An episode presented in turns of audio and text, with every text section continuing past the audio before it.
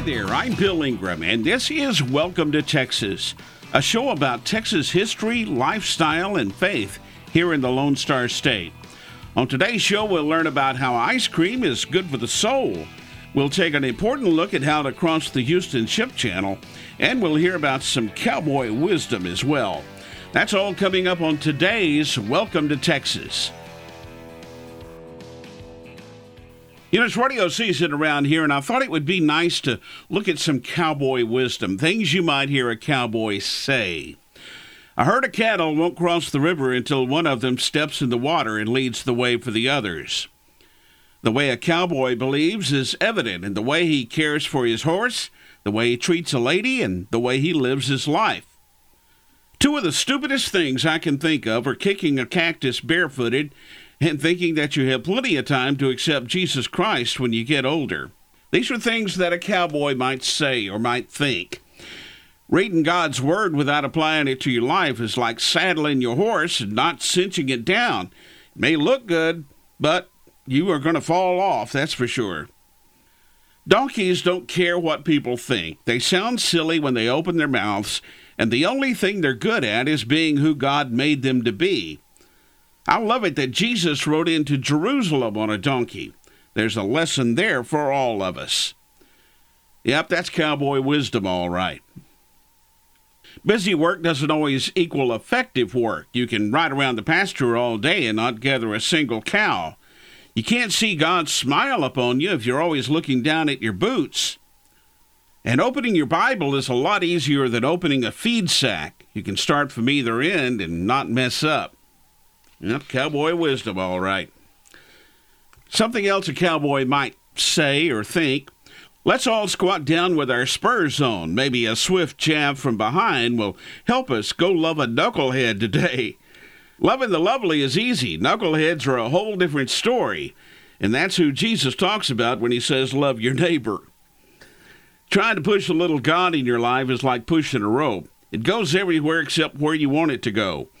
But if you turn it around and put God first and let Him lead the way, then your life will line up just right behind Him. You know, this is a big old city we live in, and it's important to know your way around town. It's also important to know if you're on the east side how to cross the ship channel because it's a pretty big deal during, especially during the rush hour. So let's start with the ship channel bridge on the 610 East Loop. Now, the official name of the bridge is the Sidney Sherman Bridge. It's named for a Texian general who led the Texas Revolution and took part in making the Houston Ship Channel good for navigation. There's the Washburn Tunnel on Federal Road. Now, it has a low clearance, though, so if you're in an 18 wheeler or another kind of high profile vehicle, it's a no go. Then there's the toll bridge on the East Sam Houston Tollway, but it's EZ TAG only, so if you don't have EZ TAG, you can't go that way. Many like to take the Lynchburg Ferry. Now, it connects Crosby Lynchburg Road to the north with Independence Parkway and the San Jacinto Battlegrounds in LaPorte to the south. It's just a short ferry ride across the ship channel. Carries cars, small trucks, and pedestrians for free. Right now, it's open. However, beginning February 25th, the Lynchburg Ferry will be closed until later this year, probably in the fall, to reconstruct the approaches and transfer ramps going on and off the boats. Then there's the beautiful Fred Hartman Bridge on Highway 146 between Baytown and LaPorte. These routes are the only ways to cross the ship channel on the east side, so it's good to know about them. Like many, I guess, I'm always looking for inspiration, you know, a good story to help motivate me to stay close to God. I recently read a story that touched me. I don't know who the author is, but it's a great reminder of how God wants us to act. The story goes like this Last week I took my children to a restaurant. My six year old asked if he could say grace. As we bowed our heads, he said, God is good, God is great. Thank you for the food, and I would even thank you more if Mom gets us ice cream for dessert. And liberty and justice for all. Amen. Along with the laughter from other customers nearby, I heard a woman remark, That's what's wrong with this country. Kids today don't even know how to pray, asking God for ice cream. Why, I never. Well, hearing this, my son burst into tears and asked me, Did I do it wrong? Is God mad at me? As I held him and assured him that he had done nothing wrong, he'd done a terrific job, and God was certainly not mad at him, an elderly gentleman approached the table. He winked at my son and he said, I happen to know that God thought that was a great prayer. Really? my son asked. Cross my heart.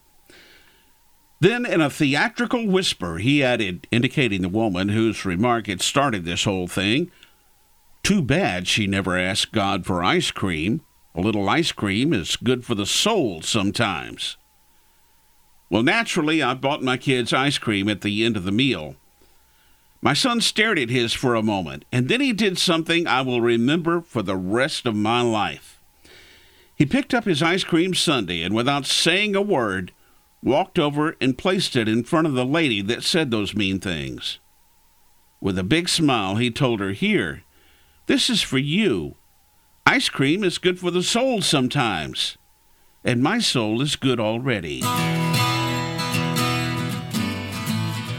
I'm Bill Ingram, and it's time for me to hightail it out of here. This has been Welcome to Texas, a show about Texas history, lifestyle, and faith here in the Lone Star State. I hope you enjoyed today's show, and I hope you'll join me again for Welcome to Texas.